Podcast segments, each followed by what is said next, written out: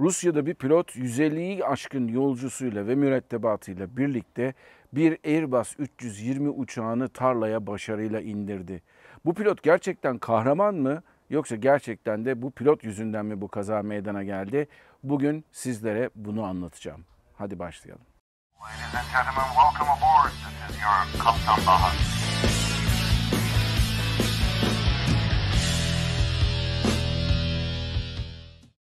Herkese merhabalar arkadaşlar. Ben Kaptan Baha Bahadır Öcüner. Yepyeni bir Kaptan Baha yayınında sizlerle hem YouTube'da hem de aynı zamanda podcastlerde birlikteyiz. Bugünkü konumuz aslında güncel bir konu olacaktı. 13 Eylül tarihinde meydana geldi ama aradan biraz zaman geçmesini istedim. Çünkü bu konuda yeterli miktarda ilk başta bize veriler gelmedi. Bugün itibariyle veriler bize ilginç bir takım bulguları ortaya çıkarttırıyor. Her şeyden evvel bu kahraman ilan edilen ve tamamıyla hiçbir pistin olmadığı bu meydana uçağı başarıyla ve hiç kimsenin de burnu kanamadan indiren pilotu kahraman ilan etmişti ilk günlerde. Ama olayın buraya nasıl geldiğine bakmamız lazım. Olay neden böyle bir tamamıyla terk edilmiş bir tarlada bitti? Onu incelememiz lazım ki aslında kaza araştırmasının da en büyük özelliği budur. Bu tür olayları yaşamamak için nasıl önlemler almamız gerekir sorularına cevabın verilmesi amacıyla yapılır kaza araştırmaları. Uçağımızdan bahsedelim evvel, her şeyden evvel 2004 model bir Airbus 320 uçağı.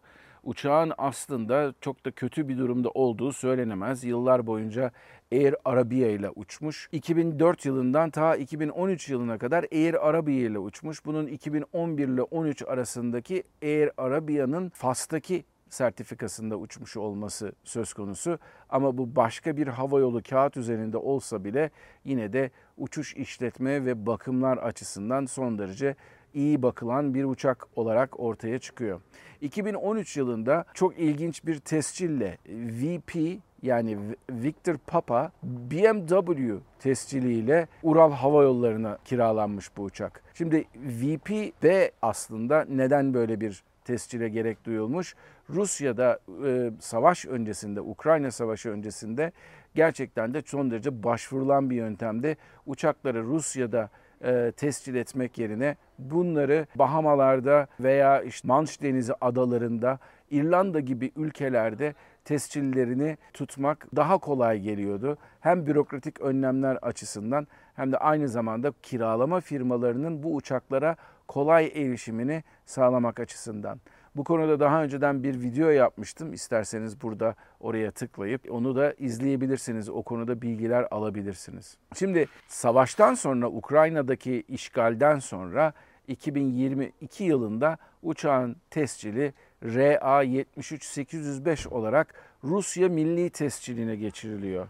Ve bunun sonucunda da bu uçak Ural Hava Yolları'nda artık bakımı ne kadar iyi yapılıyor, ne kadar kötü yapılıyor. Tabi bu arada Rusya'ya gelen bir takım yaptırımlar da söz konusu. Bu uçakların parçalarına, bakımlarına ve hatta ve hatta veri tabanlarına uçakları uçuracak navigasyon veri tabanlarına bile ulaşma konusunda sıkıntı yaşıyorlar.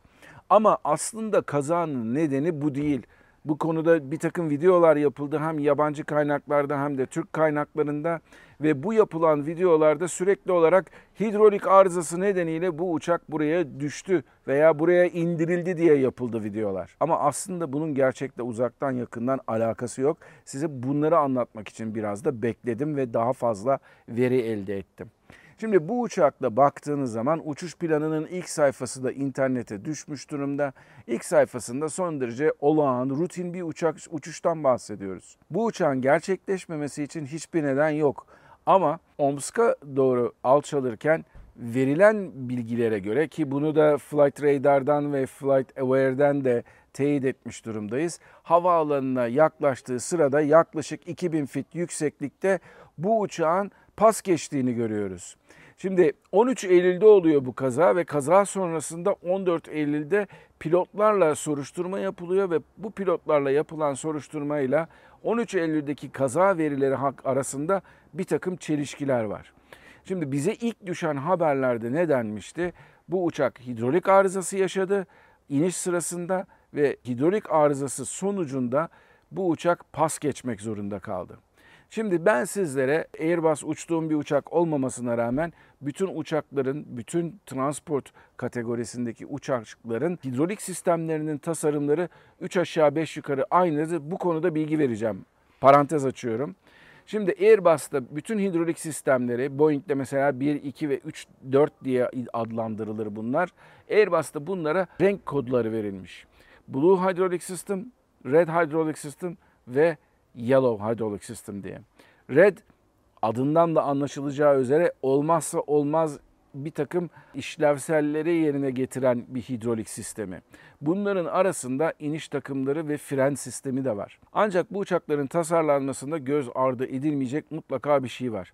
Bu benim uçağım için de geçerli. Bu zamana kadar uçtuğum bütün uçaklar için de geçerli. Eğer hidrolik sisteminde bir arızası varsa ve bu sizin ana iniş takımları frenlerinizi etkiliyorsa mutlaka ve mutlaka bir tane alternat sistem vardır. Yani yedek bir sistem mutlaka bulunmaktadır. İşte Airbus'ta da Red sistemde bir sorun çıktığı takdirde siz Yellow sistemi kullanarak ki burada da görmeniz mümkün buradaki diyagramda size verdim. Yine de acil bir durumda uçağı yine de frenlemeniz mümkün. Onun dışında hidrolik sisteminin dışında uçağın yavaşlamasına yardımcı olan bir takım sistemler var. Bunlardan slatler yani uçağın daha yavaş yaklaşma yapmasını sağlayan sistemler Blue sistemde Airbus'ta. Evet bakıyorum notlarıma ve aynı zamanda da flapler de uçağın daha yavaş yaklaşmasını sağlayan sistemler. Bunlar da Yellow sistemde. Yani tamamıyla büyük bir bütün sistemlerin ortadan kalktığı bir hidrolik arızası yoksa ki buradan anlaşılıyor ki sadece kırmızı sistemde bir arıza ortaya çıkmış. Bu uçağı sizin Omsk'a indirmemeniz için bir neden yok. En kötü ihtimal 8000 küsür fitlik bir pistte bu uçağı kondurduğunuz zaman belki pistin sonuna çıkarsınız. Belki bir 200 fit, 300 fit veya birazcık daha fazla 200-300 metre diyelim buna. Pistin dışına çıksanız bile uçağı kırmanız mümkün değil. Ancak burada yapılan bir olay var. Burada yapılan olay hidrolik sistemi arızası yaşadık deyip pas geçmek ve pas geçtikten sonra da uçağı gerçekten çok uzak bir nokta olan Novosibirsk'e götürmek. Pull up. Terrain ahead. Pull up. Terrain ahead. Terrain ahead. Pull up. Terrain ahead. Pull up. Terrain ahead. Terrain ahead. Terrain Pull ahead. up. Terrain ahead. Pull Terrain up. ahead. Terrain ahead. Pull up. Terrain ahead. Terrain ahead. Pull up. Terrain ahead. Pull up. Terrain ahead. Pull up. Terrain 40, ahead. 30, Pull 20, up. retard. Terrain ahead. Pull up.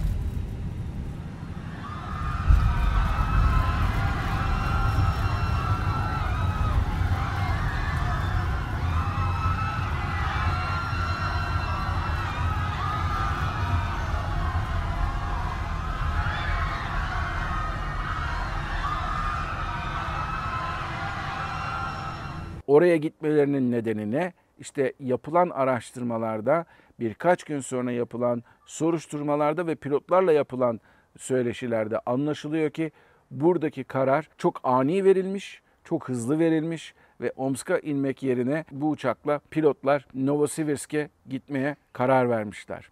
Bu kararı verdikleri zaman iki tane çelişkili haber var. Şimdi haberde anlatılan iniş sırasında hidrolik arızasının meydana geldiği ama 14 Eylül'de pilotla yapılan konuşmada alınan ifadede pilotun anlattığına göre hidrolik arızası aslında pas geçtikten sonra oluyor ve pas geçmesinin de nedeni aslında rüzgarın çok fazla olması Omsk Havaalanı'nda. Ama gerçekten baktığınız zaman bende verileri de var burada ekrana da koyacağım.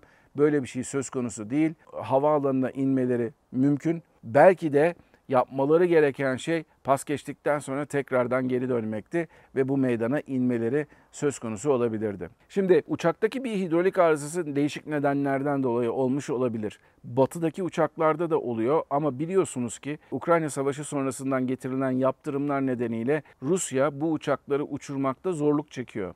Parça bulmakta zorluk çekiyor. Belki kara borsadan 3 katı 5 katı fiyata belki 10 katı fiyata ta- temin ediyor. Belki de park ettiği uçurmadığı uçaklardan bazı parçaları alıp hali hazırda uçmakta olan uçakların parça desteğini bu şekilde sağlıyor. Daha önceden başka konularda da söz etmiştim. Örneğin İran bu konuda artık işin kompetanı olmuş durumda. Çünkü İran da parça bulma konusunda son derece sıkıntı yaşıyor. Hatta ve hatta Rusya ile İran bu konuda bir işbirliğine gitmiş durumda. Tabii sizin aklınıza gelebilecek sorulardan bir tanesi de kardeşim bu parçalar o kadar zor mu ki bu uçaklara konmak için Rusya kendisi üretsin diye o kadar kolay bir şey değil tabii ki bunlar. Dolayısıyla burada alınan karar Rusya'nın üzerinde olan yaptırımlardan dolayı etkilendi mi etkilenmedi mi onu bilmiyoruz.